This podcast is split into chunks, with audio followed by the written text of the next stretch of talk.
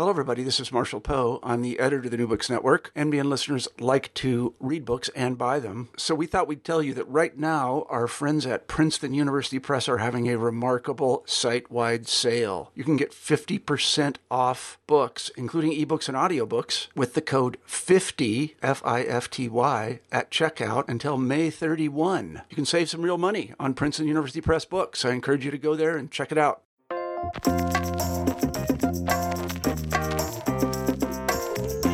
Hello, everybody, and welcome back to New Books in Language. I'm John Weston, and today I'll be talking with Kathryn Woolard about her 2016 book, Singular and Plural Ideologies of Linguistic Authority in 21st Century Catalonia. Kathryn Woolard is Professor Emerita and Research Professor of Anthropology at the University of California, San Diego. She has authored seminal works on language ideology and the sociolinguistic situation in Catalonia, including the present book, Singular and Plural Ideologies of Linguistic Authority in 21st Century Catalonia, which won the 2017 Society for Linguistic Anthropology Edward Sapir Book Prize. Kit, thank you very much for making the time to be here today. This book brings together two of your main areas of interest. Uh, can you explain a bit about what those interests are and how this book came about? Um, I certainly will try. First, I want to say thank you very much. It's a pleasure to have this opportunity, and I, I thank you for inviting me. You're right. the The book is about two principal topics that have been my topics for a long time. The first one is the sociolinguistic situation and really more the politics of language and identity in Catalonia. I think probably by now, just about anybody who might listen to this knows where Catalonia is and some of what's going on. It is a, a, a northeast area of uh, Spain. It, one has to be careful whether even to say the word region. Uh, every word is loaded. Uh, it is now a, a politically autonomous community within Spain. And it regained that status, which it had had um, prior to the Spanish Civil War and lost in that in the Franco period. It regained that status of political autonomy in 1979, which I was fortunate enough to. Um, um, it was a time when I was there, just beginning my dissertation fieldwork in 1979, the end of the year.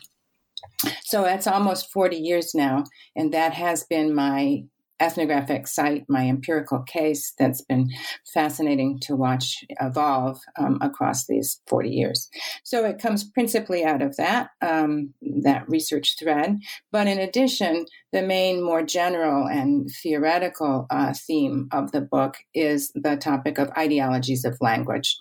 And that's an a sort of a, um, a, area of focus within linguistic anthropology um, that uh, coalesced in the early 1990s, and I was privileged to be part of that, um, sort of helping to set an agenda for research in linguistic anthropology, and I've tried to explore that in um, a systematic way in relation to the politics of Catalonia uh, in this book.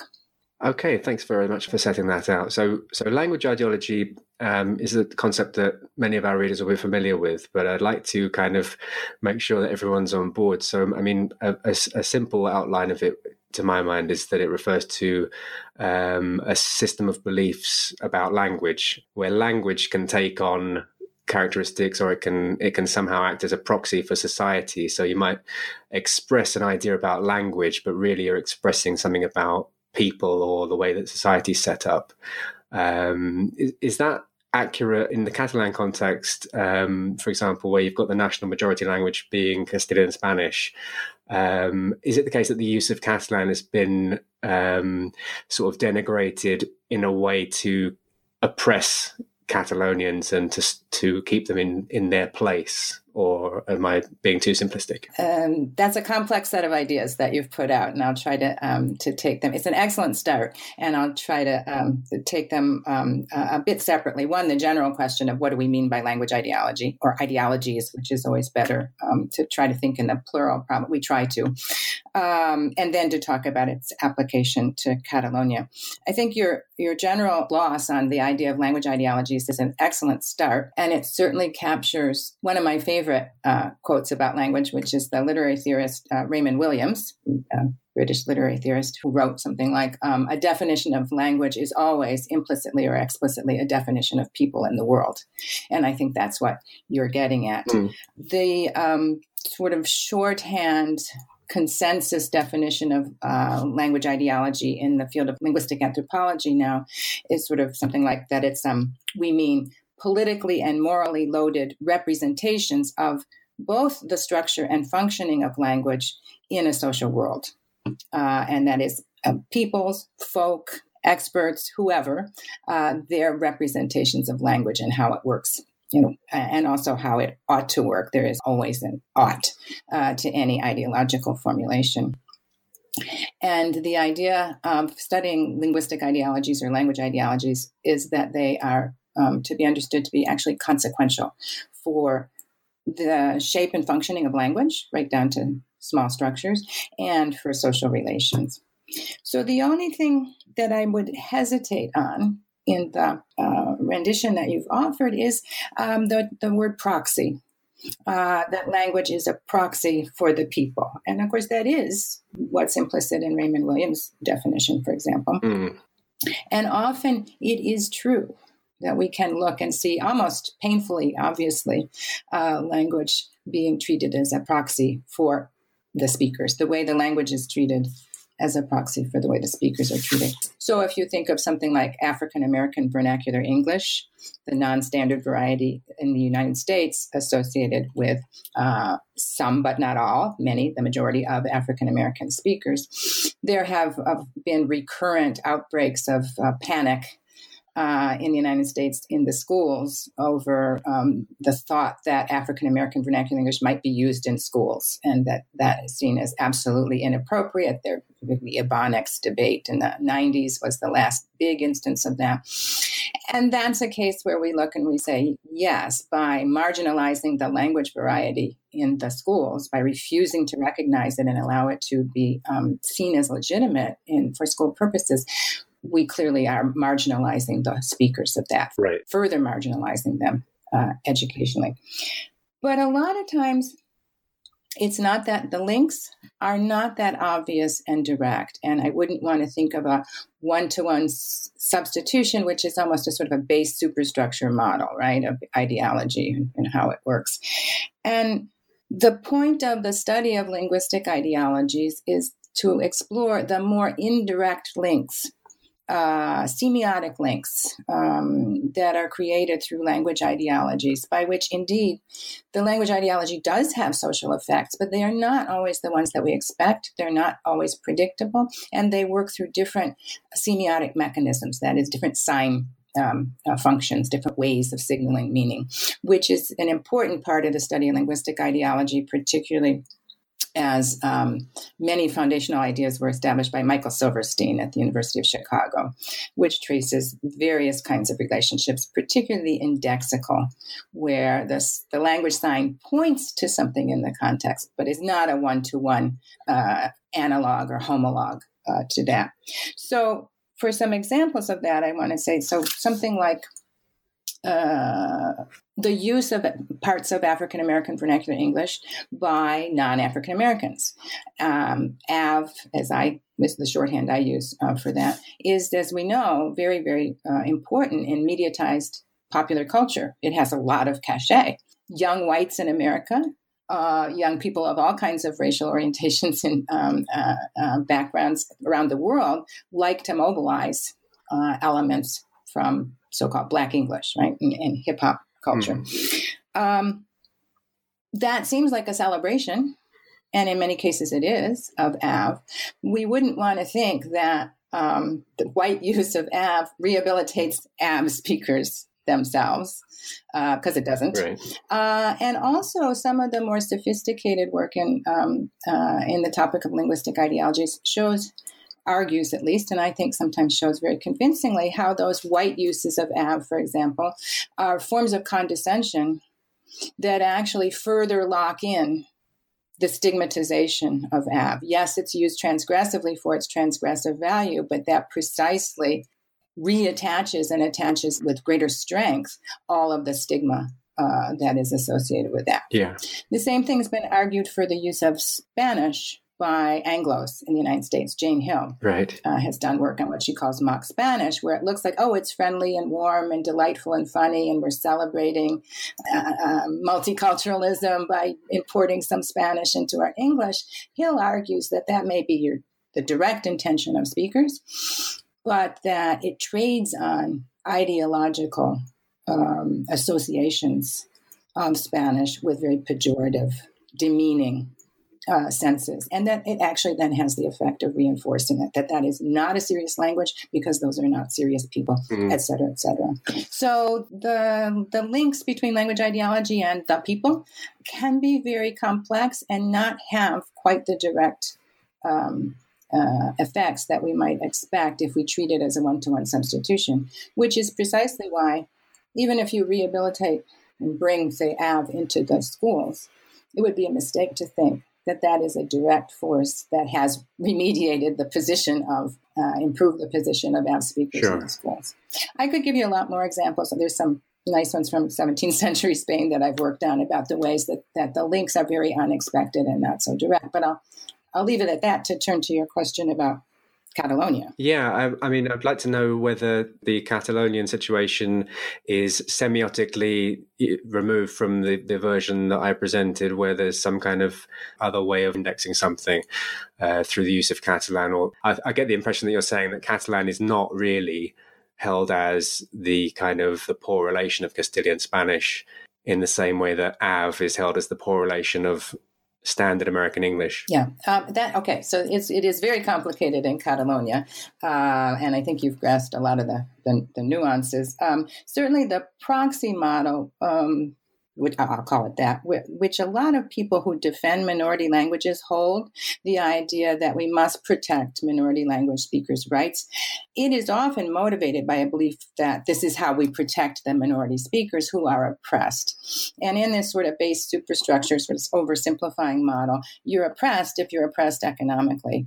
Mm-hmm. Possibly you're oppressed if you're oppressed uh, politically in a way that strips you of you know any representation in democratic rights. But it, the major concern is the um, the, the suffering slot, as um, Joel Robbins and others have called it in anthropology. That what anthropology looks at is the those who are suffering, the suffering slot, and you focus your efforts on that.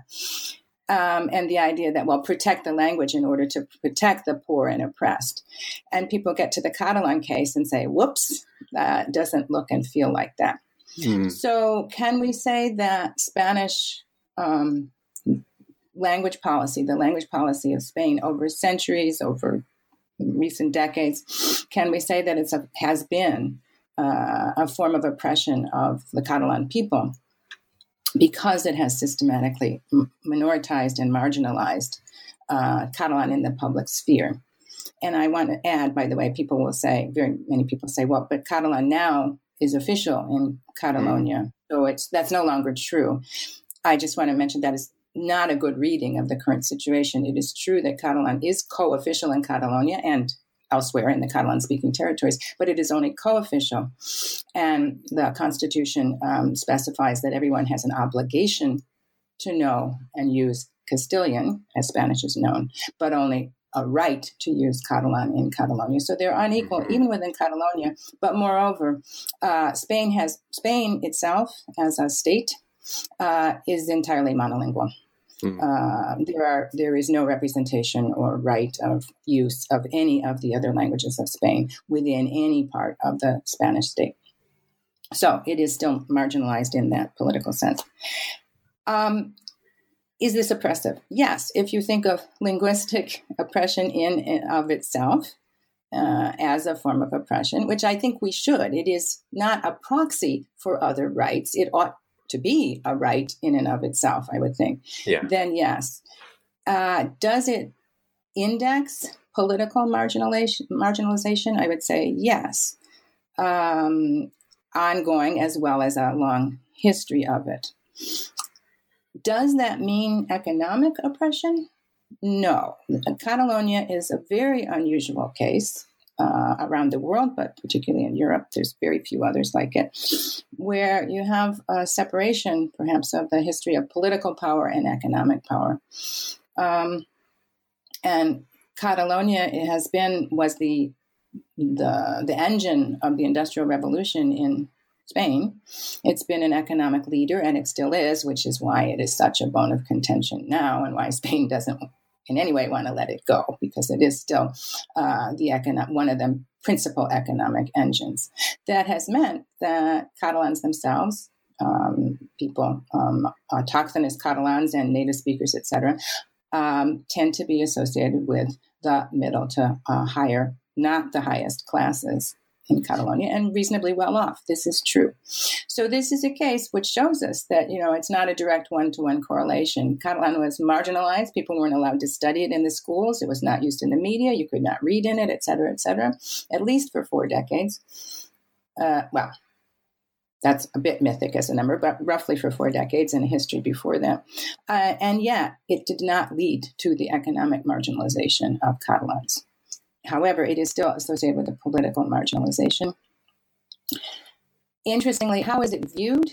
I think Catalan, certainly if you read the, the trolls at the bottom of the pages of all the um, uh, online posts these days, you will see a lot of denigration of Catalan as not a real language, merely a dialect, um, barking, all the terrible things. There are those views, uh, but in general, um, there is recognition that Catalan is um, a standardized language. It has been since early in the 20th century, uh, usable for all purposes and associated with relatively high socioeconomic prestige. So you don't have the same kind of denigration that you get in other places. Yeah. So it's viewed as, it's not viewed as a deficient language. It, there are folk views that of that. There is a sort of a sense, and this is what um, much of the book addresses, that all right, well, it's language, but a sort of a, let's be serious here. This is from the Spanish viewpoint. Spanish is a big language. Uh, Spanish is a world language it is a universal language. And Catalan, well, is merely, and I'm putting all this in quotes, a local language. It is mm. restricted to its value for the local people to mark their what I call authenticity. That's yes, we'll grant it its authenticity value mm. for some folks, but you don't expect us to speak in it and you can't, you know, why use that for broader purposes? Everyone speak Spanish, the what I call anonymous universal language. That view is very, very, very widespread, and that is part of the problem. That is the problem that I address in several of the chapters of the book. Yeah, I think it's linked to um, what you say in the in in in the preface about wanting to correct a bias in in the public record and uh, the the public record being a primary site of this um, this treatment of Spanish as the as the default language, um, the, uh, which you refer to as the banal nationalism of already existing nation states. Um, can you say a bit about what you mean by the public record and its role here in in producing and reproducing language ideology linked to nationalism? Yes, thank you. Uh, the first thing I want to do is give credit for the term banal nationalism, which I did find very useful, and that, of course, mm. uh, um, is used uh, by Michael Billig, a social psychologist, uh, and right. he has a book on that topic, banal nationalism. And by that, of course, we mean it's it is nationalism, but it's the kind you don't even notice. Uh, it's mm. so um, the context um, uh, is so saturated with it, uh, signs of the nation that they're taken for granted and not counted as nationalism. Um, just as an example, outside of Catalonia uh, in the US, I don't know if you're aware over there as much as we are here in the US, the recent uh, uproar over our football players, our American football players, the NFL uh, players, mostly of color, but um, many, uh, taking a knee uh, during mm-hmm. the playing of the national anthem at the beginning of football games, kneeling down, right. which caused an, you know, utter outrage. But the mm. interesting question is, what, what, why are we playing the anthem anyway? It's almost yeah. not noticed that that has been incorporated into every sporting event in the US, which mm. is a very odd thing, but it's precisely that banality that simply saturates everyday activity that you don't notice it until something's gone wrong. Mm. So so it's that kind of nationalism that um, the already established, the Westphalian sort of nation states uh, have the privilege of trading in all the time without mm. it hmm. being noticed and criticized as nationalism. mm. or nationalistic. Um, and that kind of view is pervade, I think, quite unconsciously. It, it really is quite doxic. It is doxa. It is something that we just accept, a very hegemonic idea. Again, Raymond Williams said, hegemony is the saturation of consciousness that uh, so deep that you don't you don't recognize it at all. And I think our mainstream media uh, are saturated with that view, and that's part of that's the main thing I mean by the public record. So I'm thinking of um, well, certainly for the United States, the epitome of our mainstream media would be the New York Times.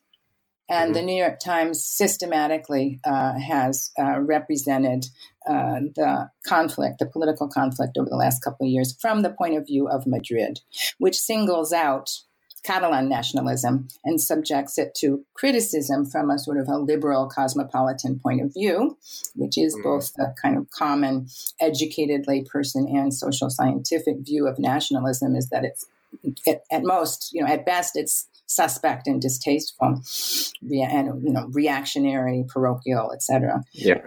But that view is attached to Catalan and Catalonia by our media and not to Spain and Spain's policies and Spain's responses. I see the mm. same thing and I don't read as much of the British press, but I see I see the Economist on the one side, I see the Guardian quite a bit. And the Guardian does a little better, but we see this same kind of taken for grantedness mm-hmm. of Spain, of Spanish eh, as a language to be used institutionally, and a constant questioning and skepticism about um, Catalan.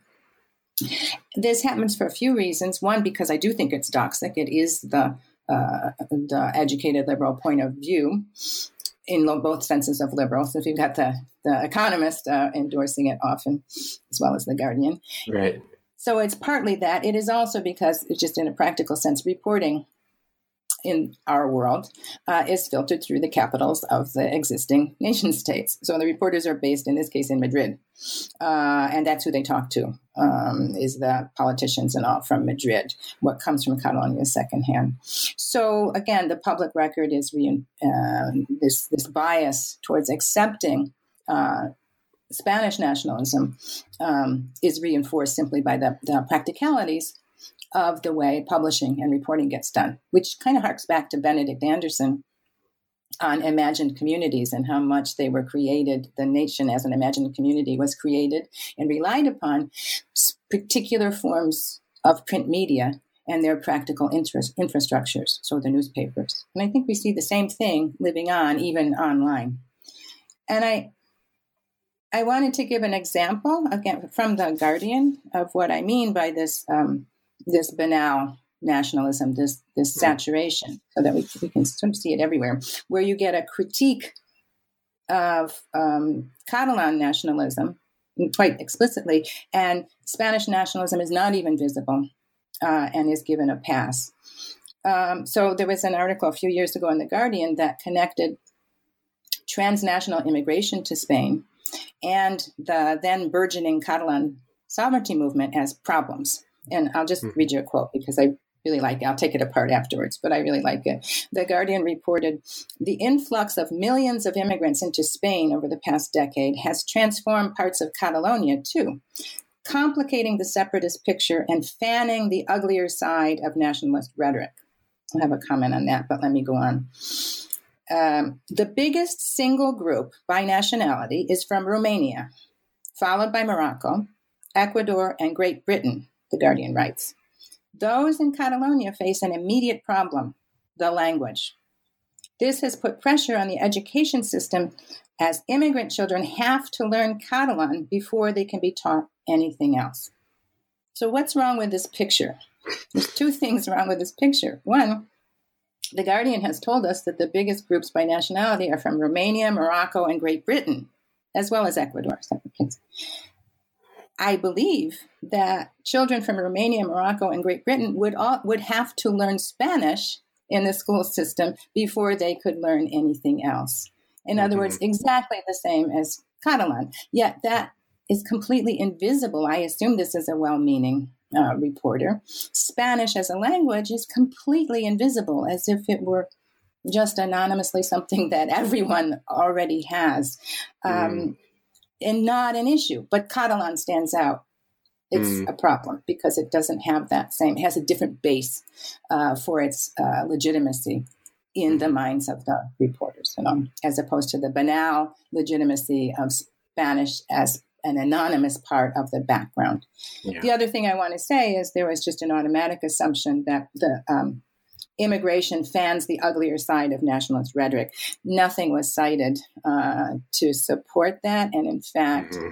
The Catalan sovereignty movement has been very self consciously pro immigration, if anything, mm-hmm. not xenophobic, not exclusionist, not anti immigration. And in fact, in recent Catalan politics, it is the representative of the, the candidates from the uh, Popular Party, which is the center right party or fairly right party that governs Spain. Uh, the candidates from that party in Catalonia were the ones um, who used anti immigrant uh, rhetoric. So there's mm. that. That is just again one of those assumptions that uh, a small nationalism must be xenophobic. Yeah, uh, and with no evidence. So those are some examples of this kind of banal nationalism that is accepted not just within the nation state in question, but worldwide. That grants a kind of a pass that this is uh, normal and expected and not not noticeable and not a form of nationalism, while uh, uh, there's no equivalency. Um, uh, the smaller um, would-be nations are singled out for their suspect and retrograde, apparently retrograde nationalism. Right, and and um, it's probably a good time to mention that you've got a, a, blog post out for the Open University Press that that really untangles and separates this kind of um, bad nationalism, the kind of Brexit, Trump, you know, that, that kind of nationalism, uh, the kind of nationalism that that apparently is in the mind of the journalist here that you quoted from the Guardian, that, that's assuming that, that the Catalonian movement is going for the same kind of isolationist, parochial, xenophobic um, form of nationalism, and you make that quite clear in your blog post. And you have just now, but there'll be a link for that on the on the web page where this podcast can be downloaded from. Okay, I'll just mention that's Oxford University Press. Yeah, sorry, um, yeah, yeah, yeah. yeah. Um, they, will like it if I say Oxford. So. yeah, Oxford yeah. University Press. Yeah, I mean that links to my following question was whether, as um, an individual researcher, you've been tied to this locus of ethnographic work for your entire academic career and whether this book constituted a chance to give back to participants that you've known through that time. Um, but also you've taken on this unfair representation in, in the global media of the situation in Catalonia and that your book can serve as a corrective to that. So that that's going to filter through via intellectual channels and you've been personally and directly on the site explaining these ideas to people so i don't know if you could talk a bit about personally what it's like to to be someone linked to that place for, for 40 years and to now be putting this work at, at this time given your length of commitment to the place yeah uh, thank you for asking that um, I should say that you know I have been working there a long time. It's not the only place I work. Sure. Uh, uh, but it, it, has been absolutely, I'm very highly identified with it, and I'm, I'm personally identified with it, uh, the Catalan case. I have always been a Catalan sympathizer, I guess. I've always been, I guess, enamored of Catalan, the language, the culture, the sense of humor, the I just and Barcelona, of course, um, uh, which is where I do most of my work. Um, but I've always been reserved about being Catalanist, mm-hmm. and I am not uh, not a critic Catalanism ever historically, but also not um, not uh, uh, an activist, not a partisan. And I've always positioned my work um, in a sympathetic but non-partisan way, or at least try. You know, I've mm. tried to do that. Um, partly because I don't only work with with people who identify as Catalan. Um, um, from the very beginning, I have been very interested in um, the Castilian speakers of Catalonia. Um, I'm not sure if people are aware, but at this point, it, you can think of it as sort of almost 50 50. Uh, it's actually less than that. There are fewer autochthonous, you know, descendants of uh, people born in Catalonia who are native speakers of Catalan, they're only about a third of the population now. This is a country of very, very high immigration, a long history of uh, immigration under conditions in which, of course, there wasn't going to be very high integration into the linguistic community, et cetera, because of the political repression. So we shorthand people think of it as 50-50 but really in, in sort of ethno-linguistic terms only about a third of the population is of autochthonous native speaking Catalan origins, and the other um, um, percentages are, are, of some kind of immigrant descent. Uh, people are much more native born now, but were, we're looking at children of, for the most part, working class uh, immigrants, labor immigrants from the south uh, and other areas of Spain that were quite impoverished. And that was a massive uh, influx of people um, in the um, mid to uh, late um, 20th century that I was very, very interested in. Um, and they were very heavily Castilian identified when I began my work in the 70s and 80s. And I wanted to see how they saw themselves and how they thought about themselves and what their linguistic realities and I- realities of identity were. And I was, for my first book, which I guess was finally published in 89, but it came out of my dissertation research. One of the things I was most proud of is that another sociolinguist um, on meeting me said he enjoyed my book, particularly because it presented a sympathetic picture of both linguistic groups. Mm. And that's always been my goal, and it continues to be with the people that I work with on the ground, my, you know, and informants, as we call them in anthropology.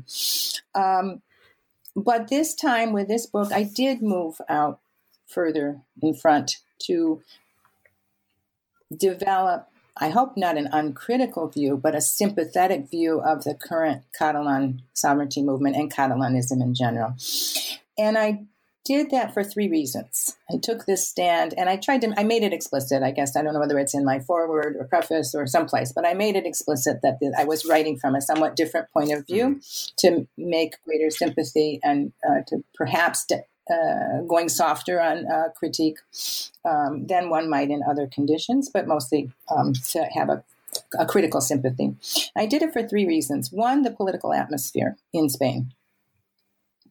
And even as early as the 1990s, when the Popular Party first, the first round of Popular Party rule of Spain uh, with uh, uh, Jose Maria Aznar uh, as president, uh, in the early 90s, I was shocked at that time by the change in tone of anti Catalanism mm. in Spain, not in Catalonia.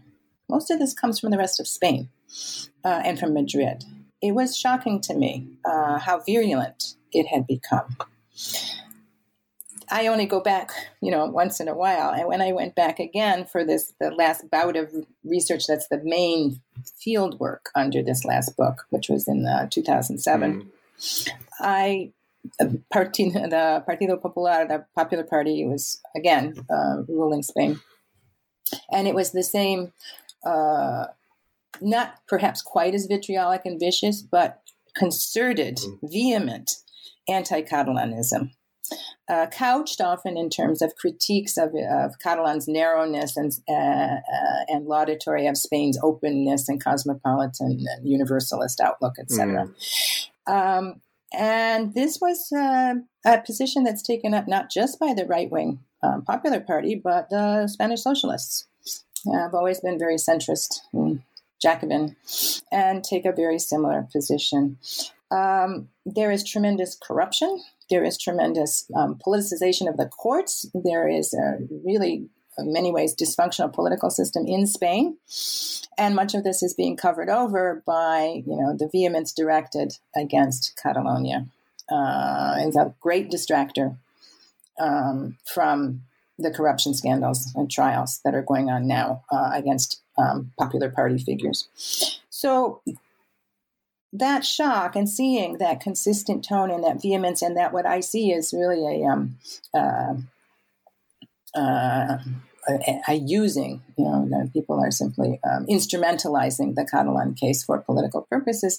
Uh, and now the violence and authoritar- authoritarianism uh, is added to that. Um, these are things that made me want to sort of take a stronger and more explicit stand. So that was one thing, the local, the Spanish uh, political context.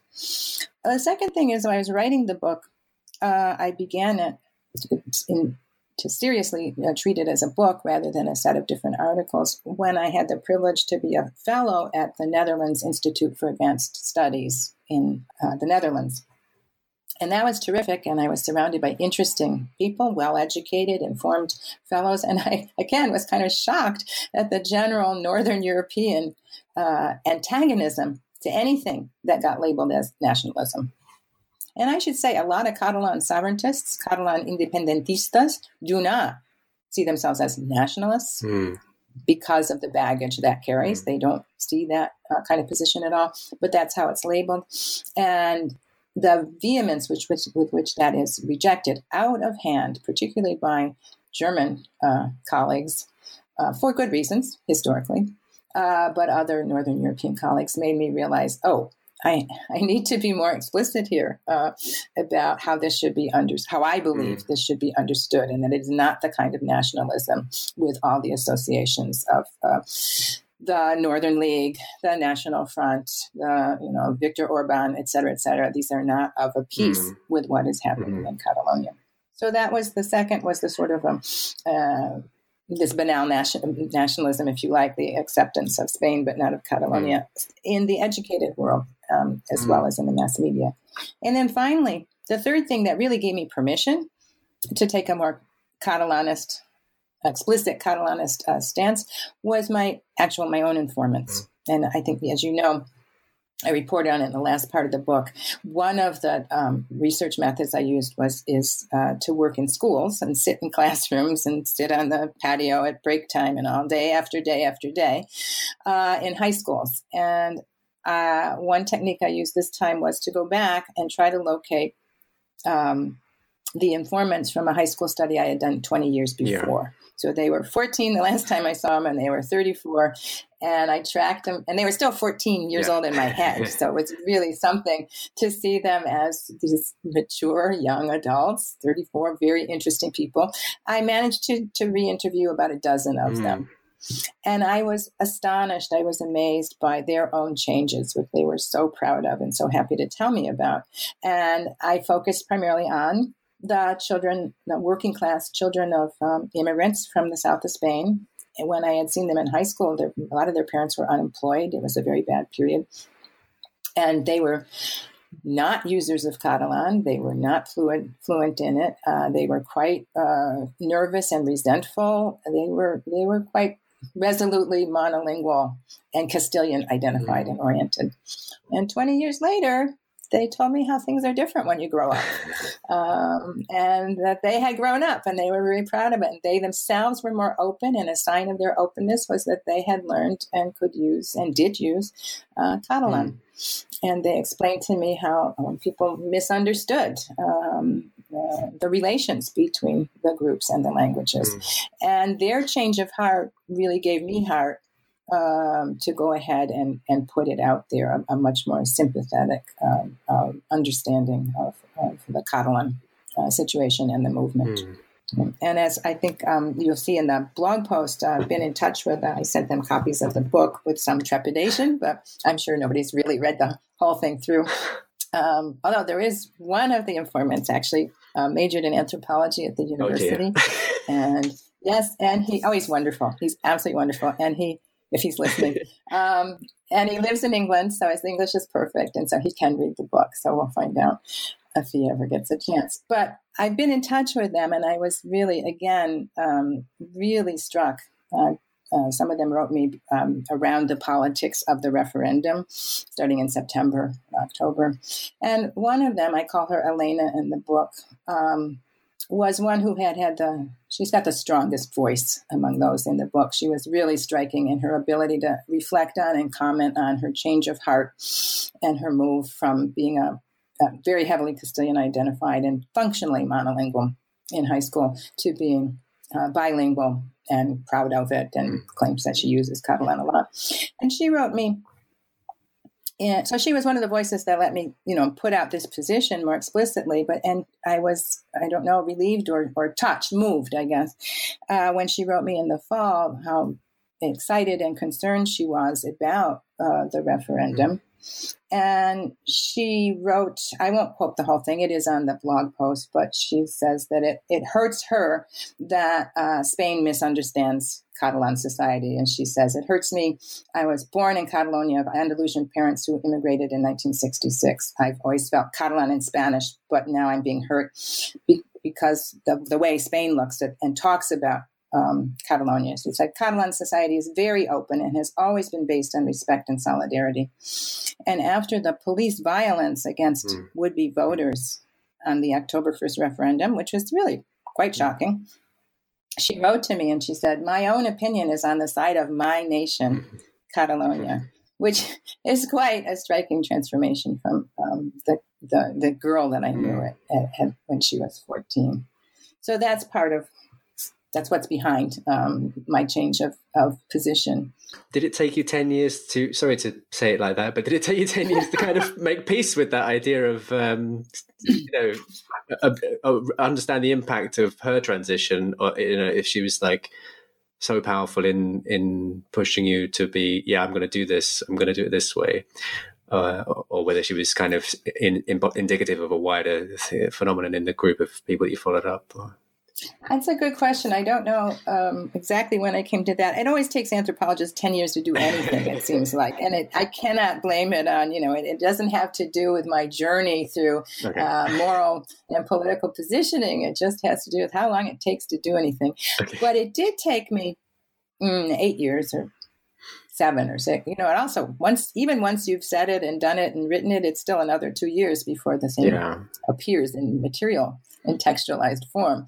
But it did take me a while before I saw it as a book. Mm. I was writing art. Much of this uh, has been uh, mulled and some of it explained in earlier forms in articles. And um, what made me realize it should be a book was that same stay at uh, in the Netherlands at the Institute for Advanced Studies and talking to people and realizing that the story needed to be told as a whole story. Mm. Um, rather, before I had been working on the base of my earlier book and work and thinking, well, I'll just add uh, chapters, pieces, and articles to it. But I understood that I, when I heard what was coming from my would be audience, I thought, oh, I do need to tell a whole story. And that was just about the same time that the um, uh, independence movement had really started mm. to burst onto the public scene and really develop and take on grassroots weight. Uh, mm. you, that's mixing metaphors, but strength, force, um, which started in 2012. And mm. the story kind of got ahead of me. Uh, I realized that this was a story and not simply another chapter in the evolution of language policy in Catalonia, which is how I'd started, and that there was a new story. There was a kind of a new bookend or, or a new opening, even uh, taking away the bookend with Catalan independence. So, in a mm. sense, I guess it was Elena, but it was a whole lot of Elenas that made me mm-hmm. realize mm-hmm. that um, there is there is a whole here that is bigger than the sum of its parts, and I should you should tell it. I want to ask you about how you decided to, you know, how you organized the book anyway. So, I mean, um, you start off, it's in three parts. You start off with a theoretical and empirical overview. Uh, then there's a section looking at at the changing discourses related to language in Catalan media. And then you end with a, a section on changing discourses related to what you call personal life. Um, can you explain a bit about, uh, yeah, a bit more detail about what each section in the book does and why you arranged it that way as well? Hmm, okay, I can try. Um, I guess the first thing to say is that in all my work, I've, in all my work in Catalonia at least, and in all my teaching, I've always tried to um, link the different, what we now call scales uh, of sociolinguistic phenomena or social life. Um, so I have always said that I work on um, the politics of language, and then immediately say, and by that I mean both institutional politics and interpersonal politics.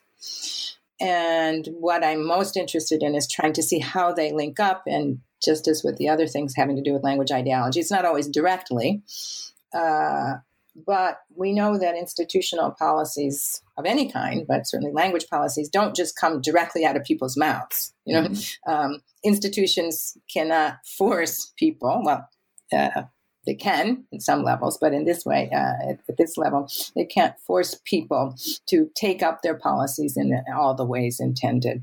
And what I'm always interested in is how, I guess maybe it's the trickle down, but how people take them up and remake through their own reflection, their own response, their own uh, evaluation of the, the values that are set for languages through institutional policies. They reinstantiate these in their own ways in their interpersonal practices. And by the same token, institutions have to be responsive at some level. Uh, to what people are actually doing. So I, I try to work across the scales and, and see the links. And that is what I was trying to do in this book, which, make, which makes it kind of long and uh, means it incorporates a lot of very different kinds of material, different mm. methods, different techniques. Um, how did I organize it? Um, I guess the way I always, I think of it as organized in the way I always organize things, which is just my form of Western uh, essayist literacy, as it's called in the linguistic anthro business, which is to start with a general and work down to the mm. more particular. Mm. So the first section um, tries to accomplish two tasks, and I try to first of all uh, frame the book and the inquiry in the book in terms of uh, ideologies of language and particularly um, uh, the ideologies of language, um, of linguistic authority, mm-hmm. of linguistic authority and the public sphere right? yeah. and the public sort of what what are the bases what are the foundations of legitimacy um, that give languages the, the power to persuade people, the power to convince and institutions hmm. uh, their legitimacy in the public sphere. So I try to start with that as a general frame, and Catalonia is a specific case of that. And I draw on, and I hope speak to, have something to offer um, to other cases around the world. I actually found it very instructive to look at um, Javanese language ideology as described by um, my colleague Joel Errington and others. And one of my students, um, Alicia Snyder Frey, worked on Hawaiian, the Hawaiian revival movement. And that's very instructive too for a different way of looking at what's the, the basis of authority, whether anonymity or authenticity or other bases of authority for language. So the first task, it seemed to me, was to set out that general frame mm-hmm. that would be used. Uh, and there I set out the um, principal ideologies that are at work in this case and in the cases of the mo- of Western modernity, we could say, which um, as ideologies of linguistic authority, um, we've dubbed anonymity and authenticity, which would need some explanation. We'll do that later, maybe. Uh, and I borrowed that set from work I had done with my colleague Susan Gal and a group of uh, colleagues earlier around, I know, 2000, 2001, we published a book on a collection on language and publics and um, anonymity and authenticity as these sort of two poles of linguistic authority under modernity uh, were the basis. And I found that very useful for thinking through the Catalan case and for um, fitting in with others. I also take up something I call an ideology of sociolinguistic naturalism, which um, I saw at work. It, it, it's uh, it draws on earlier work on linguistic naturalism by people like John Joseph, um, uh, but it's a, it's a bit uh, newer to me and newer the, the, the brand I try to make of it. So I try to set those out, and then I turn to the an overview of the Catalan case, just to introduce people to where it came from and uh, what are some of the major operating forces, both the institutional forces, the politics, and the political structure. Um, but also um, try to give evidence on the, the continuities and transformations in these linguistic ideologies of authority that are come into play as you move into the um, proto-independence period, right? When then, then 2006, uh, when I started that research, is actually when we had the first um, public um, uh, events uh, organized organized around the theme "the right to decide." Of Dret a Decidir, which is how um, the sovereignty movement has been framed. Hmm. So that fieldwork was a proto period there, and I try to capture that. So then in parts two and three, I move into the ethnographic um, context um, from 2006 7, and then drawing on some short return visits and the internet a lot. uh, that runs through data from about 2014.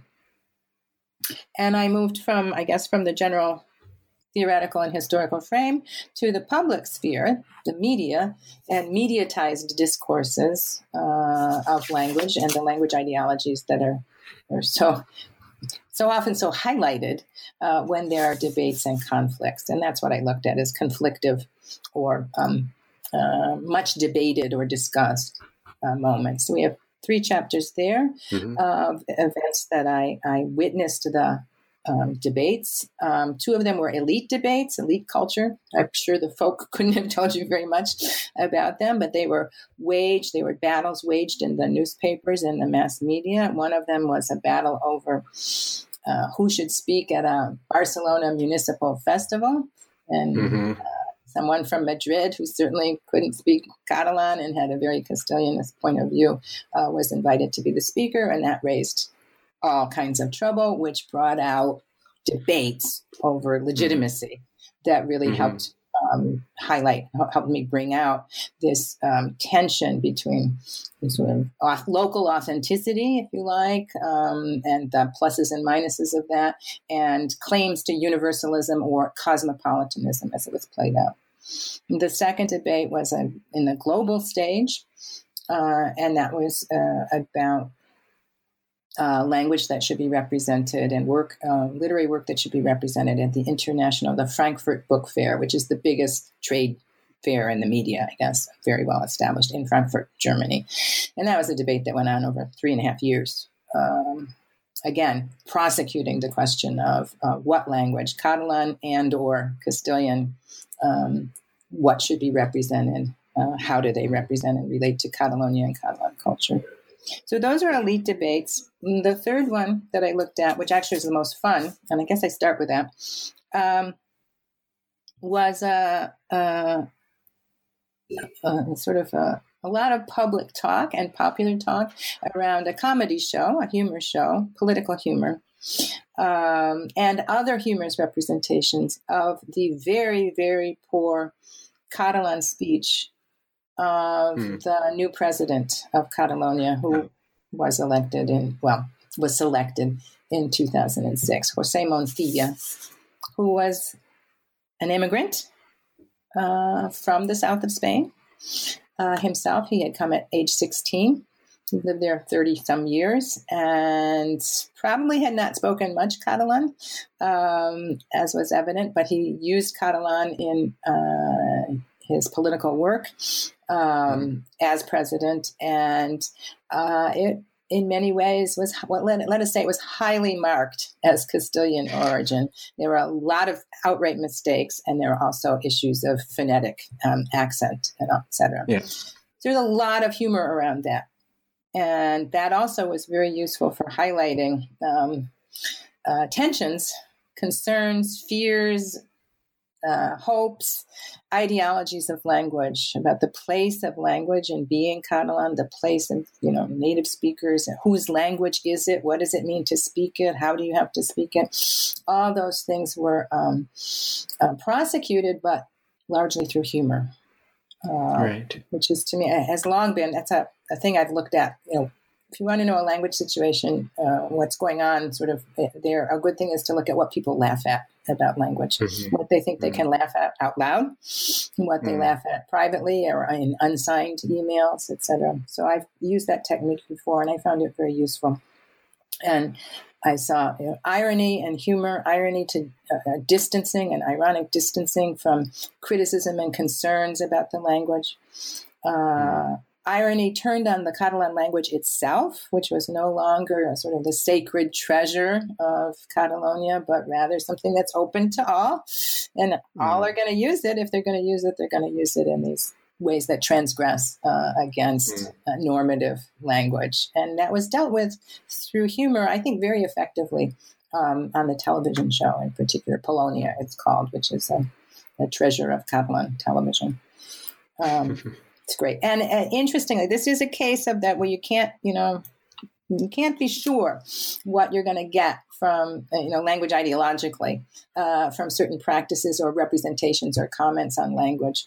Um, uh, Polonia um, presented ridiculous, hyperbolic um, versions of Montilla's um, speech, um, ways he would never talk himself, but they were just absurd.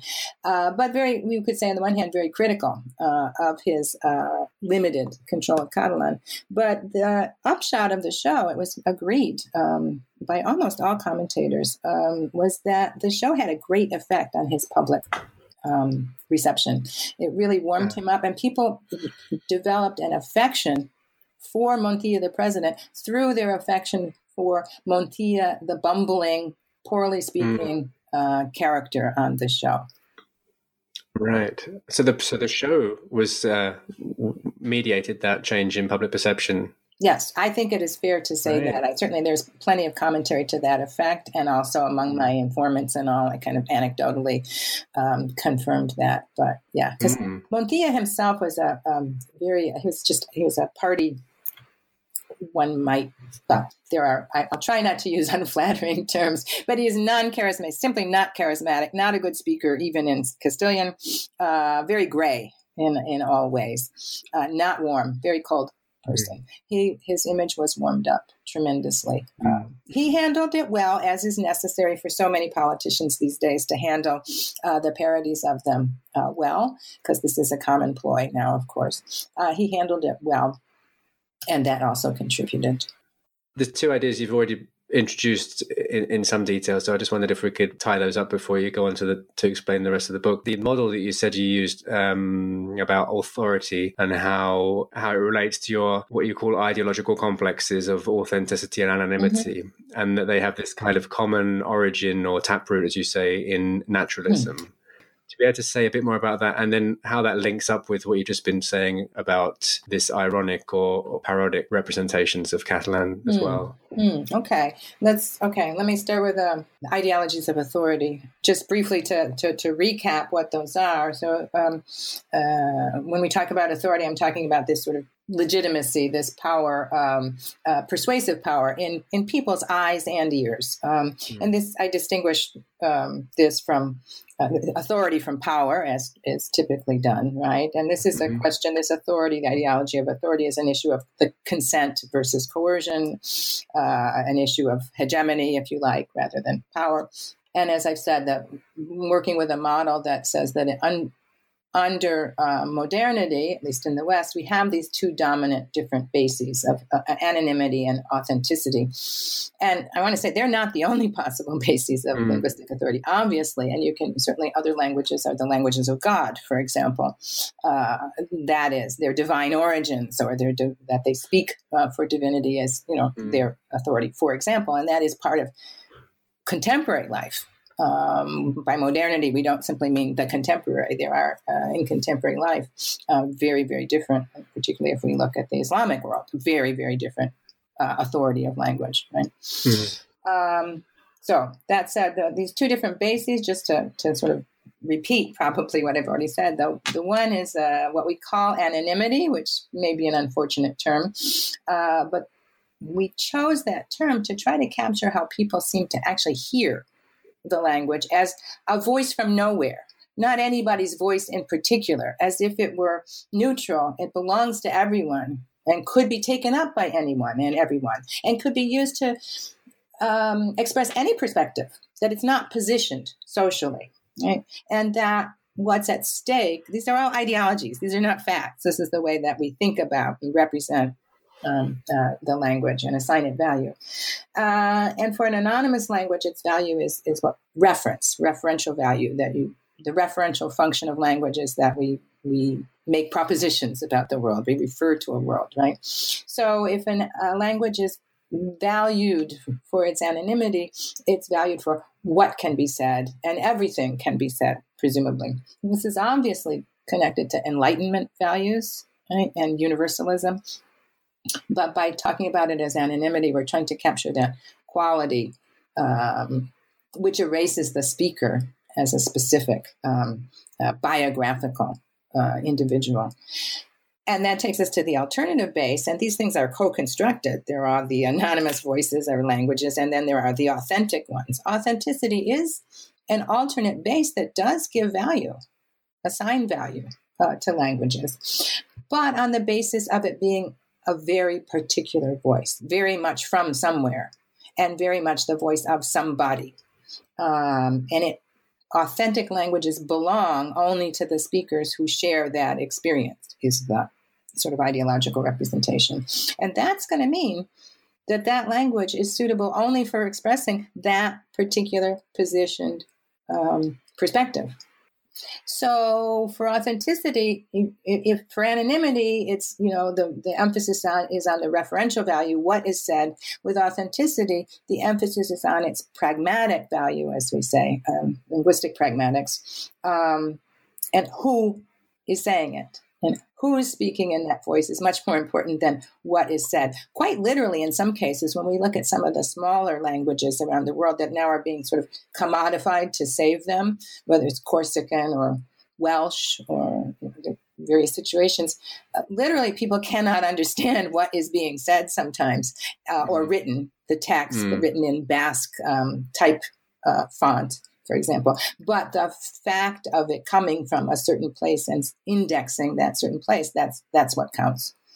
Um, so you can already hear that that authenticity. Each of these, each of these uh, ideological bases can be seen as limited um, from the other point of view. An anonymity will have its limitations. It's not going to speak to people in the same way as an authentic voice. It's true. But what's at stake in the um, for most minoritized languages is the constraints that are put on them precisely by their authenticity value. So authenticity actually ends up limiting the range of a, a language and the range of its speakers in the name of valuing it, Because right? it can only present mm, present supposedly one particular perspective can't be used by everybody can't be taken up by everybody these are the mm-hmm. languages that we hear about uh, illicit appropriation. You know, there's so much concern about cultural and linguistic appropriation now. Nobody ever says that about the anonymous languages. Um, you don't worry about them being appropriated. You worry about them being imposed, perhaps. But illicit appropriation tells you we're talking about a language that's valued for its authenticity value and restricted in who owns it, who can use it, who can speak it. So you end up either with newcomers being sort of you know, seen as illicit appropriators or feeling like they're betraying something. They're betraying themselves. They're becoming a different person and that they have to give up something, uh, who they are, in order to learn, in this case, Catalan, for example. Um, so, authenticity in particular, you see a public matter really intertwined with individuals' own sense of identity. Um, and really, it brings a lot of personal pain and personal joy um, to contend with a language that um, is founded primarily, whose legitimacy is founded on authenticity. So, watching the play of those and the shift over time, uh, particularly for Catalan, from a a foundation in authenticity, moving both deliberately in public discourse, but through a lot of processes, um, also just moving in people's own experiences towards a more anonymity based, if you like, or a different notion of authenticity. Uh, is what I've really been observing happen. And that takes me to the third thing you asked about, that third tenet, which is not as well developed, but the idea ideology of um, sociolinguistic naturalism. Yeah. And it's a foundation, I think, of all of our approach to language, probably in this, this sort of commonplace Western view. Um, we're familiar with naturalization as an ideological process, period. I mean, um, Roland Barthes um, talks about how um, what ideology is, is the process of um, transforming history into nature, right? Mm-hmm. Emptying some events, some some fact of its historical development, and saying no, it's just natural. It's the way things are, um, and and that's very common, and you see a lot of that uh, going on in Spain all the time and everywhere else. But by sociolinguistic naturalism, I mean something beyond that general process of ideological naturalization, and this is a, specific to language, and it's the idea that a language that is natural in some sense, is better than other mm-hmm. languages, uh, than artificial languages. And as I wrote, we see this at least as early as Dante, right, um, in his celebration in Latin, interestingly, but of the vernacular uh, over grammar, uh, grammatica, which is Latin, right? And he wrote that the, the vernacular is better. Um, I'm using John Joseph's uh, translation here because it was the first one used by the human race and because it is natural to us, whereas the other is artificial he says the vernacular is the one that you learn at your nurse's knee, which I like. Not your mother, but your nurse. uh, um, but where is its what is its value based on? Its naturalness and artifice. Artificial, the artificial hmm. is of lesser value. And the best language then is that which you have without effort. Mm, it's it's what's acquired at your nurse's knee, not what you study and have to learn. Um, and that sociolinguistic naturalism runs under both sides of this the anonymity, the authenticity, in the debate over, well, which language is the best one for the public, which one has the right to know. There's a tremendous suspicion of second language learning.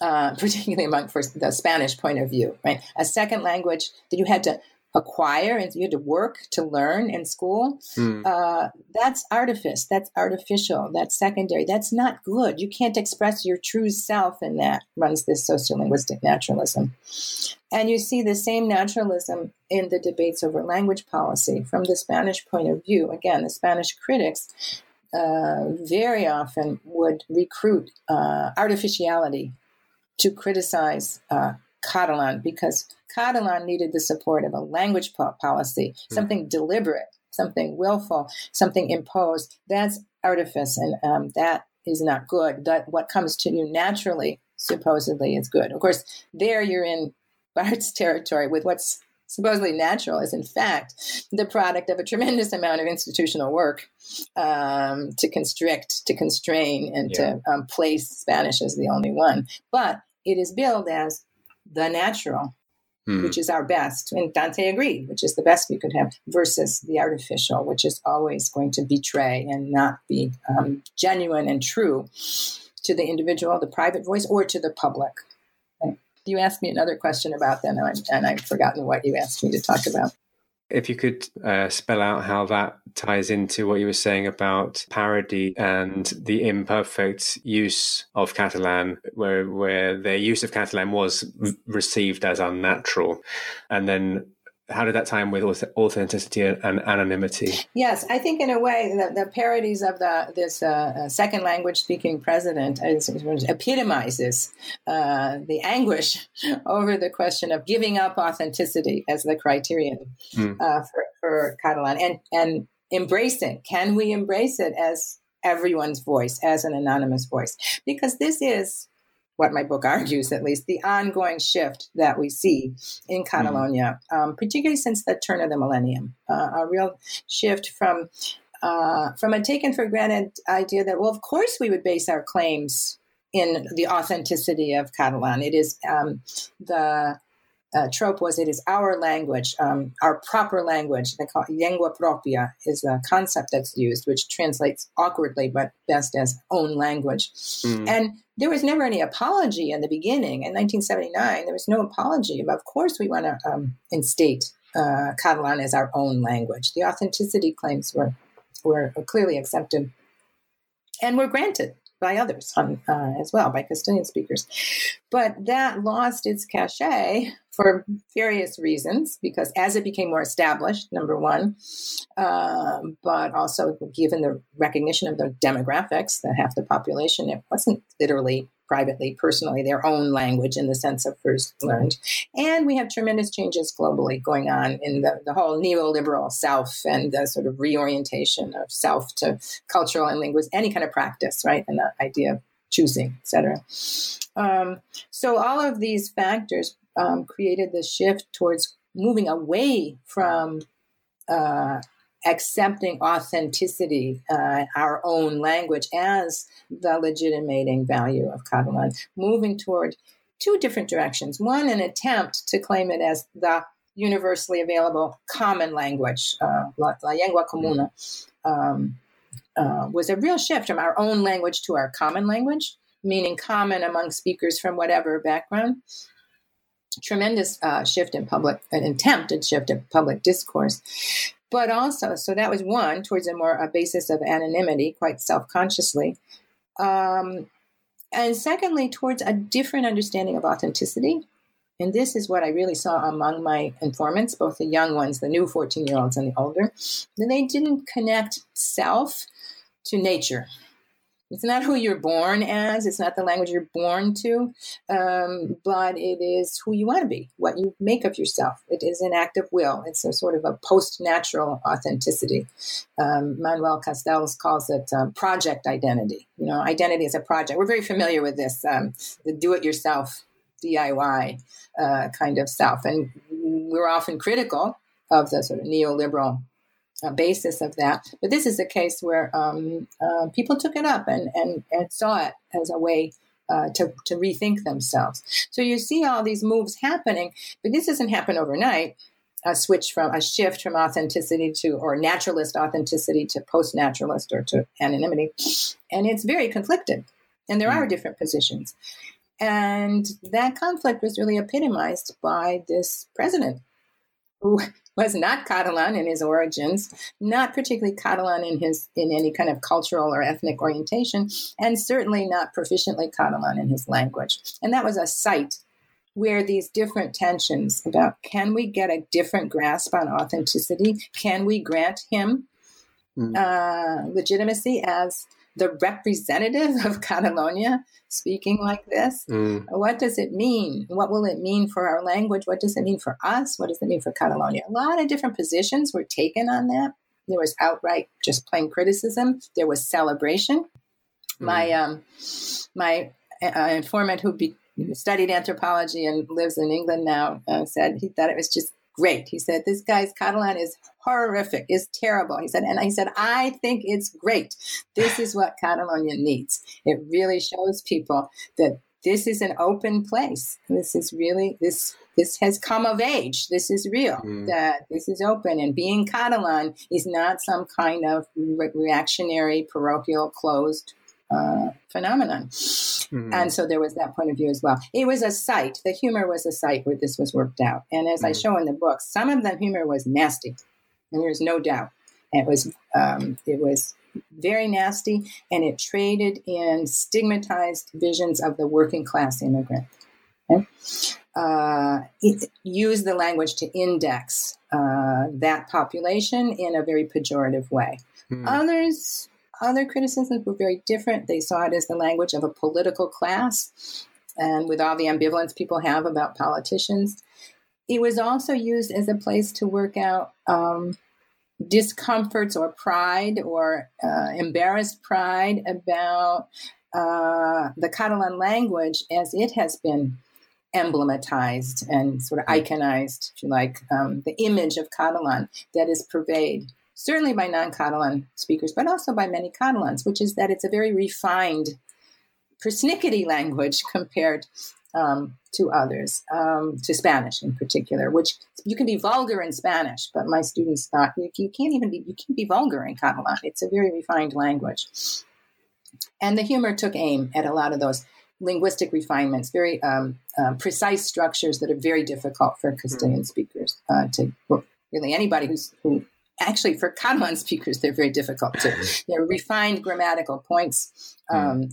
And this and some of the sort of more archaic vocabulary, things like that, were really targets of the humor. Just mm. as much as the non native speaker was, the language itself was often a target of the humor. So this sort of tension about, you know, what are we celebrating? What kind of Catalan are we celebrating? For whom?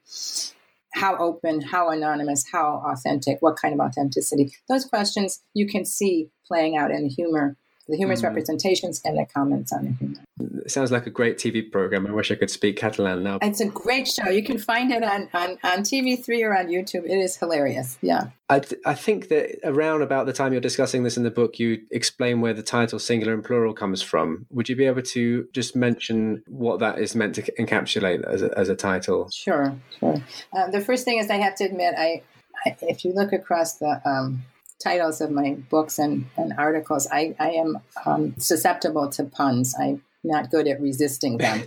um, so this is another one. Obviously, it's a book about language. It probably is, you know, commercially not a good idea to call it singular and plural, um, referring to the grammatical categories, but that's not what it refers to. Um, I picked it because those terms were coming at me in um, public discourse uh, throughout the period, that last period of fieldwork, which I hadn't, I hadn't heard them so much before, and they really were characteristic of this this late period, right into the into the early uh, independence movement. Um, and I took it's a version. My title is a version of the theme of the Catalan um, presentation as a guest of honor at the Frankfurt Book Fair in 2007. And there they uh, used it Catalan, singular, and universal. Mm-hmm. Uh, Catalan culture, singular and universal, uh, was what they used. At the same time, back home in Catalonia, a lot of the most interesting uh, activism around language uh, was being framed in terms of plurality. Um, plurilingualism, plural languages, plural society, pluriethnic, etc., was uh, the term that was used to uh, encapsulate the kind of sociolinguistic situation, the kind of society that the progressive activists were aiming for. And I'm thinking here in particular of something, the Platform for the Language, Plataforma per la Llengua, uh, takes this stand, very progressive stand, and very overt. So these terms singular and plural were in play and I thought they uh, encapsulate um, this new vision of Catalonia, this post-natural, authentic vision of Catalonia that people at all levels uh, could be found trying to move toward. And there, the idea is that Catalonia and Catalan are in one and the same time singular and plural. By singular, they mean a couple things, but they mean unique. Singularity is its uniqueness. That Catalan uh, distinguishes Catalonia. Not that it marks its essence so much. That was the old view of our own language. It, you know, is the essence and the spirit of the people. Mm. No, this is more singularity, almost like a trademark. And it fits in with nation branding that is so widely accepted and practiced around the world now. We have governments paying a lot of money um, to um, uh, corporate consultants, uh, advertising consultants, to brand them, branding Argentina, branding Scotland, branding, you know, there's a lot of brand work mm-hmm. done. Um, and you can do it without shame. It's what modern contemporary um, nation states do, branding Switzerland. So, so um, Catalan was came to be featured more as that which distinguishes, that which marks Catalonia as unique uh, and as integral, as integrated. Okay, in the world, and in Frank- at Frankfurt, that was the argument. Um, how are you going to distinguish Catalan culture and Catalan literature from Spanish literature worldwide? Okay, because Spanish literature is huge, and people already had a vision of it. Uh, and in fact, the much of Spanish literature, of course, contemporary literature uh, is and modern literature, uh, its worldwide reputation is based on Latin American uh, art uh, authors, right, and artists. And in fact, the Latin American boom of the 1960s and 70s, um, Vargas Llosa, Garcia Marquez, uh, Cortázar, Fuentes, all these, but particularly um, Garcia Marquez and Vargas Llosa, that boom was actually launched in Barcelona. Catalonia and Barcelona are really um, uh, headquarters, have been for a long time, of uh, Spanish publishing industry. Mm. And that boom was launched from there. So this is background to say there's a brand, there was a brand for modern Spanish literature that was well known that actually has historical roots in Catalonia. Mm. And the question was, how are you going to get a new product out there and distinguish it? Catalan literature needs to be understood and branded as a distinct niche in order to generate a new audience that isn't going to look and say, oh, I've been there and done that. I know Spanish. I know that literature. So that was the argument uh, for why you feature the Catalan medium uh, authors and not the Spanish medium authors who are from Barcelona, who are well known, who are good, who are important. But why it was time to feature Catalan? Well, because it marks the singularity. Okay, this is a particularly commercial commodified version of it. Mm. But that's the kind of idea of why we rally around, why we want to keep uh, Catalan, because not just because it is ours, but it's because it what's it's what makes us special, different, unique. At the same time, there was a recognition of that's not the only thing that's going on here. And this is a plural society, and we want plurality. We want to recognize the plurality of languages. This is a very utopian idea. We'll recognize that plurality and have one common language that marks our singularity.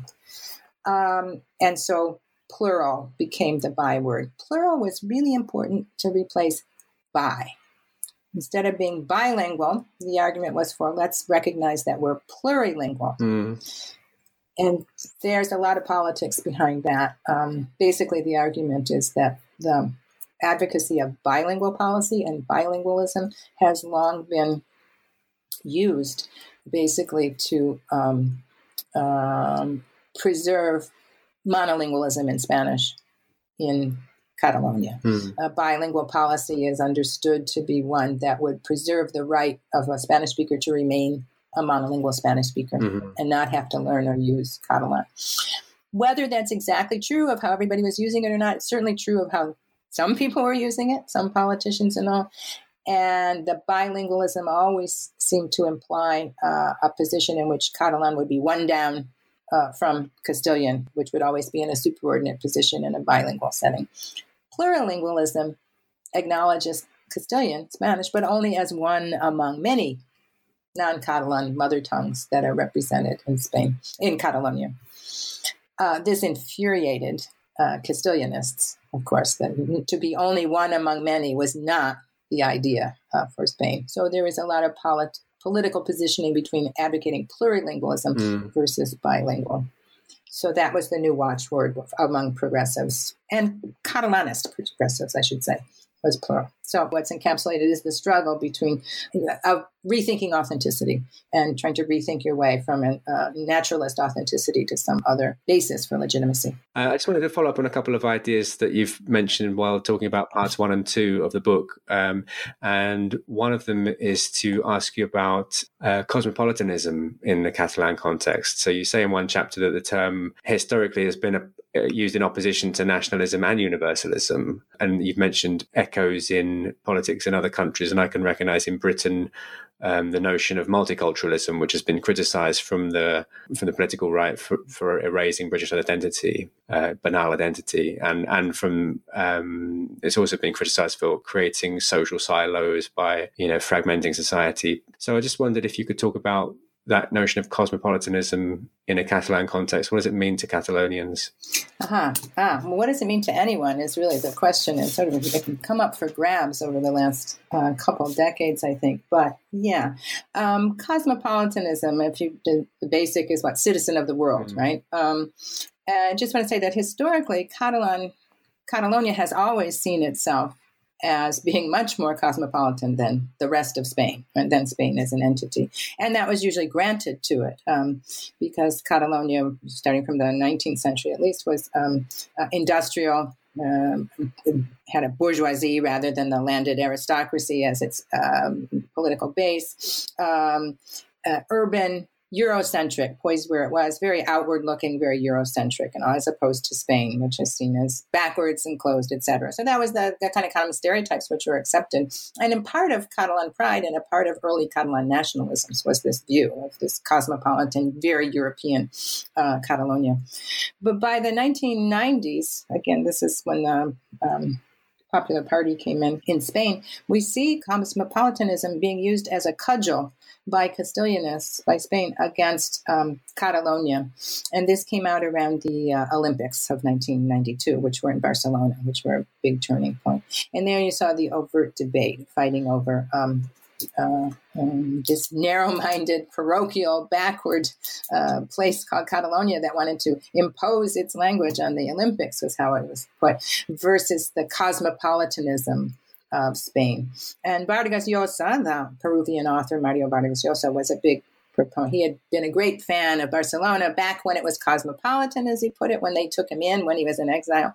But now, horrors, it was um, turning its back on its uh, cosmopolitanism and becoming parochial because people asked for some place for Catalan in the Olympics.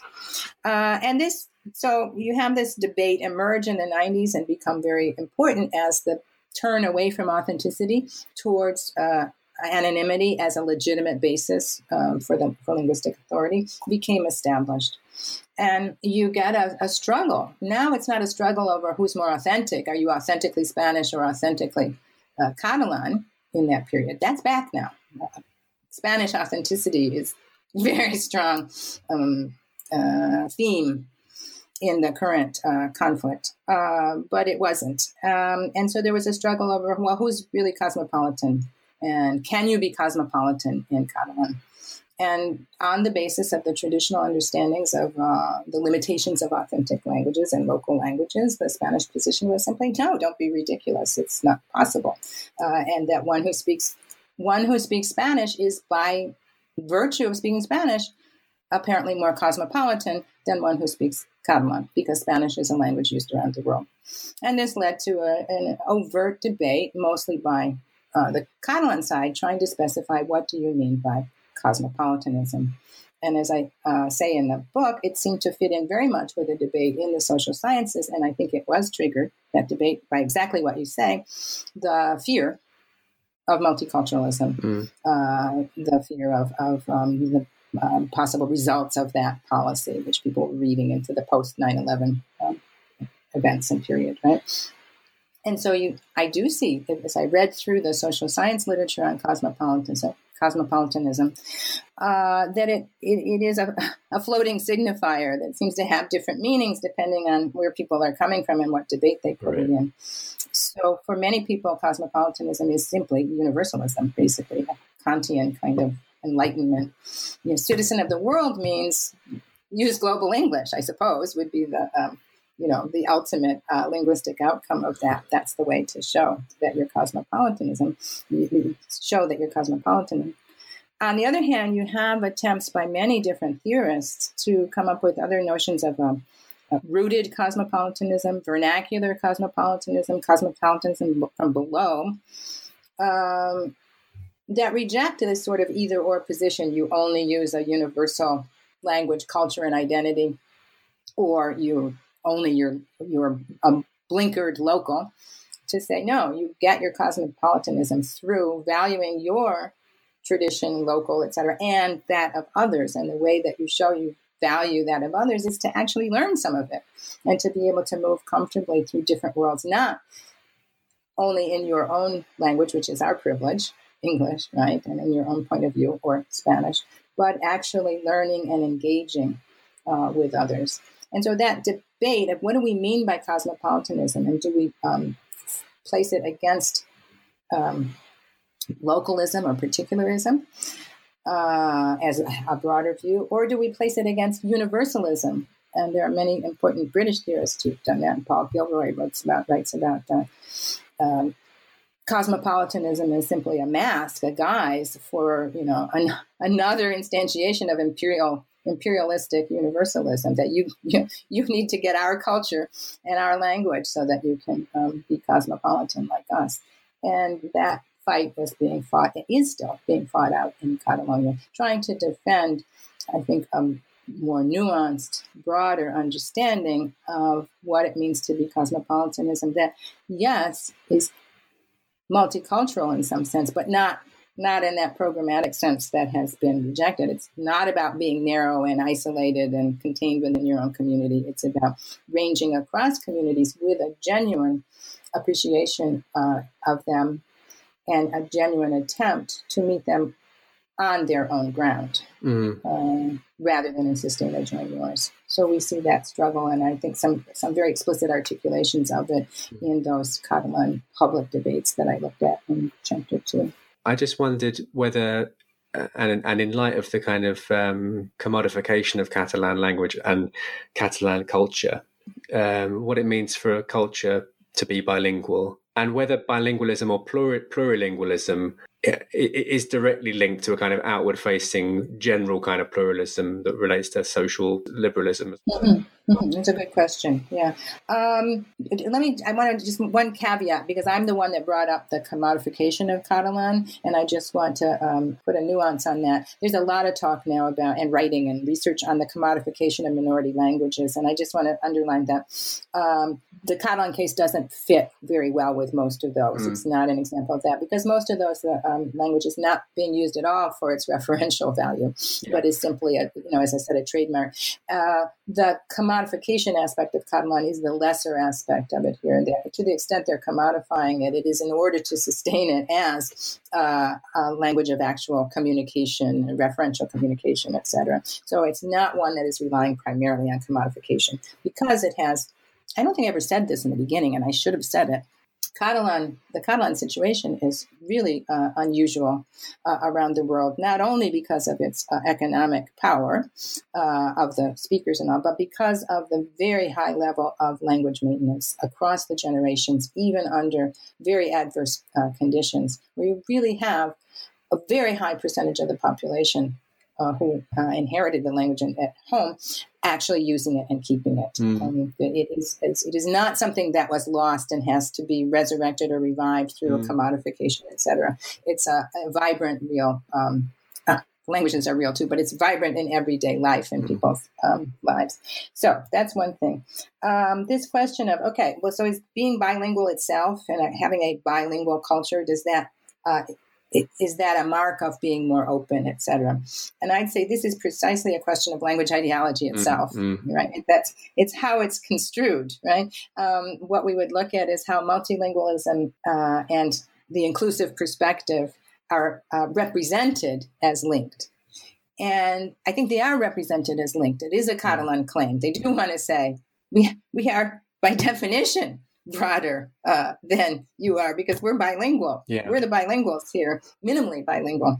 And Spaniards are much more typically, and certainly the Spanish political leaders are monolingual. Mm. Mariano Rajoy is absolutely monolingual, uh, as far as anyone knows. You will not hear him speak in any language but Spanish in any in, in, media, etc. Uh, and the Catalans are very proud that their representatives, their presidents, routinely can hold press conferences, impromptu press conferences in four languages, mm. and they do take that as a one-to-one link to say, look, by definition, mm. we are more open mm. to the world. But that's a reading. That's an ideological reading. Sure. For my individual informants, the ones who were proud to have mm. become bilingual, etc., for them, it is not I am open minded because I am bilingual. It is I am bilingual because I am open minded. Mm. Because I am a mature, open person who is not going to close myself to new experiences, I learned Catalan. And so for them, it indexes, they are associated, mm. but not in that causal the causal arrow is reversed, if you like. Mm. In other words, because I became a grown up who's not afraid of multiplicity, of new things, of change, I can use this language. Mm. And I understand it's not a threat to me. Mm. I can incorporate it as a part of me. And I'm happy with it. So it's a different kind of linking, and it's not an automatic claim that I know that I am broader minded um, by virtue because I learned the languages, but I learned the language because I'm broader minded. So I think there is that representation, but it's a slightly different view. We certainly you see around the world that there's a this linguistic ideology that says elite multilingualism broadens the mind. Mm-hmm. Uh, but that is never credited um, to subordinated groups. Mm-hmm. Immigrants who mm-hmm. have to come and learn the language are not given the same credit usually for having a broader perspective and broader point of view. So it's the variation in the rep- ideological representations that I find especially interesting. Mm. I would like to ask you to talk a bit about part three of the book as well, the final part of the book. And one thing, again, I'm going to ask you personally what, what it was like. You already kind of gave a hint when you talked about going back to high school, sitting on the steps day after day. What was surprising and, and what was strange about repeating the same method in the same place with that amount of time? Yeah, it, it, was an interesting experience, and it's very hard to put my finger on what was this, what was different, you know. Mm. But um, yeah, I was kind of astonished that it was so recognizable. 20 mm. years later, I really felt like I was in the same classroom. I think okay. there was maybe a fresh coat of paint. Uh, some, of, some of the teachers were the same. Um, mm. the kids were a little different in some ways. They're a lot rowdier on the whole, I'd say. Uh, and there were some transformations. But I was struck by how much of the, the physical plant and the teaching style and some of the student orientations were, were the same. Mm. Now, there were differences. Um, both in the kind that I was there to look at, um, which was language practices, but also just in the high school culture. Mm. Um, there had been a big school reform. Things are very um, uh, obligatory education is organized in a very different way uh, now and, and than in, in, the earlier study. So there was not a direct equivalence, but there were some changes um, in the way things were done, including the introduction of um, pull-out classes. Um, not everyone was in the same classroom all the time, uh, and some people went to. Uh, um, they had a welcoming class for uh, immigrants, uh, where they got uh, sort of slowly integrated and acclimated. And they also had pull-out classes for um, uh, what do they call it? Non-traditional class structures for kids who weren't doing so well mm. in school. Uh, the other things I noted were ones that struck me as a, what I would say, from my point of view, as an Americanization of the school, the high school experience. There were a lot more kids visibly uh, failing and disengaged, more like the back of a, because this is a mostly working class school in a public school. And it looked a lot more like what I see in, um, had seen in American high schools where the kids with their head down on the table, on the desk, and that was it. Um, there was much more uh, subcultural self distinction. Hmm. Uh, now, it used to be 20 years before, there'd been Catalans and Castilians. There'd been good students in band. Um, maybe there had been pijos and whatever there were pijos, they're sort of preppies right. or you know, posh, you know.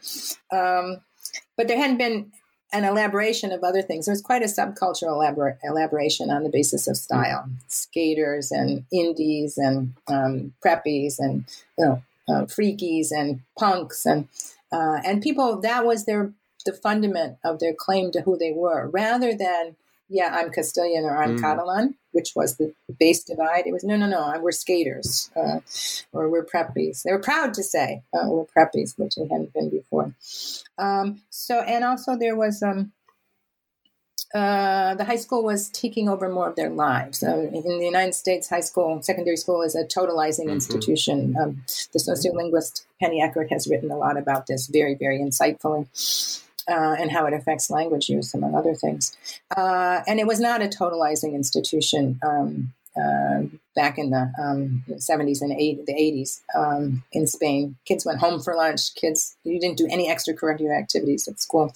And that had changed, and the school was encroaching more, you could say, from one point of view, or providing more opportunities for sports, for extracurricular organizations, etc. So I did see a change in that is important. Just, I mean, it was interesting to see, mm. but it's a change in the kids' understandings of their social location, right? Mm. And how they would see themselves and define themselves and interact with others. And that did seem to turn up a little bit. I think that has something to do with the subtle changes I saw in linguistic practices. Mm-hmm. Uh, which is what I was there to look at. I wasn't there to evaluate education. I was there because that's a good place to watch kids talk to each other mm. and interact interact with authorities and then with each other. And similarities, differences I found in both periods of the study. Uh, no matter what the language policy is, you find mixed practices uh, and among kids. So the policy now is uh, Catalan medium instruction. Uh, that does not mean you do not hear Castilian all over the place, including in the classroom, used by teachers, uh, but sometimes uh, certainly by students who preferentially, some students accept in their Catalan class, and some of them even there used Castilian most of the time. On the playground, the patio as they call it, um, lots and lots of Castilian, lots of mixed practices. So there's a lot of railing and worry about Catalan policy, Catalan medium education, brainwashing kids, they actually say from Madrid. Um, never thinking that a Spanish medium education might brainwash kids. That's the banality. But anyway, a lot of worry about that. But in fact, as I said before, policies don't come directly out of people's mouths. And these kids were um, devising lots and lots of different ways of integrating Catalan in some cases, um, but still using Castilian, et cetera, et cetera. The most remarkable difference I saw was that now there were working class kids from bad neighborhoods of Castilian origins who were using Catalan both in the classroom and mm. socially. Mm. And I had not seen much of that at all 20 years before because they simply didn't have enough access to it to be able to learn it well enough to be able to mm. use it. Now there are different choices. There are plenty of working class kids still speaking almost only Spanish. Uh, some of the, one of them marvelously espousing, you know, her support for independence, but in Spanish. uh, so all kinds of positionings, right? But it, now working class kids were among um, those who had learned Catalan as a second language and actually used it, used it very effectively, including for social purposes. Um, so that was probably the major transformation I saw. I also saw more acceptance of being addressed in Catalan, even if you responded in Spanish, etc. They all had there are a lot of different solutions to the question of language etiquette. Mm. Um, more variety than I had seen before, particularly among girls who had been kind of normative and uniform in the past in mm. their hmm. groups. I saw a lot more variation uh, in the in the later year. Um, so uh, overall, a pattern of increased move toward Catalan, but many, many different and unpredictable ways of incorporating. Mm, sounds like a bit of a microcosm of the political context and popular discourse or media discourse uh, generally. And what you saw of the high school now was more towards the totalizing end of the spectrum, where it was encroaching in all areas of, of students' lives, which is a kind of a neoliberal model as well. But within that, you've got the increasing tendency for for people to view themselves as in charge of their own identity making themselves up and yeah. proliferation of identity, super pluralism of of um, social types within that. So it kind of um, yeah. links a lot of the ideas together within that context. I think. Um, I wanted to say thank you very much indeed for being so generous with your time and talking um, in such interesting ways about this fascinating set of uh, interlinking ideas. Uh, I just want to thank you, John, for your time. You've been really generous with your time. And I, I think it's fair to let people know that I had imagined that I wouldn't have very much to say and that I certainly wouldn't go on at length. And in fact, it's very been very enjoyable for me, because, and you have uh, made me realize I certainly had a lot more to say than I guessed. I hope that um, uh, it's been of some interest, and I apologize for the, the length of, of much of it. But I um, thoroughly enjoyed this chance to, to talk more about these ideas, and I really appreciate some of your your uh, questions and your excellent summaries of what I was trying to say. Well, it's been my pleasure. Thank you very much indeed.